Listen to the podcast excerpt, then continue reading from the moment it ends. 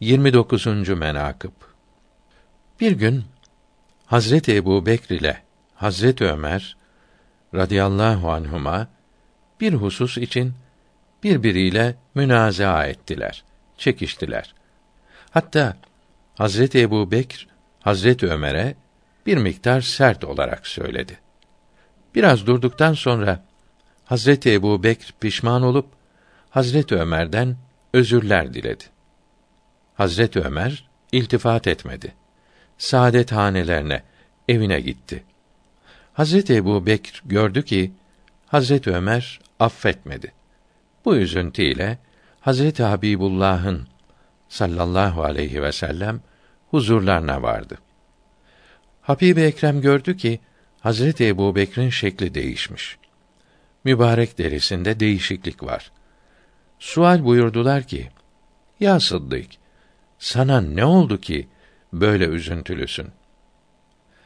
Hazreti Ebu Bekir'in gözlerinden yaş akıp dedi ki: Ya Resulallah, bir husus için Hazreti Ömer ile münazaa edip bir miktar gadap ile söylemiştim. Onun için hatırı kırılmış, gücenmiş. Sonra hatamı bilip af diledim. Kabul eylemedi. Ya Resulallah, huzurunuza geldim. Benim halim nice olur. Kıyamet gününde eğer Ömer yakama yapışırsa bana inayet, halime rahmeyle deyip ağladı. Hazreti Fahri Alem üç kere dua eyledi ki, Ya Rabbi, Ebu Bekir'in bütün günahlarını affeyle. Ömer'in bile. Yani Hazreti Ömer'in günahını da affeyle. Meğer Hazreti Ömer radıyallahu teala anh da Hazreti Ebu Bekir'in ricasını kabul etmediğine pişman olmuştu. Hazreti Ebu Bekir'in evleri tarafına gitti. Kapının önüne gelip Hazreti Ebu Bekir'i sordu. Habib Ekrem Hazretlerine gitti diye cevap verdiler.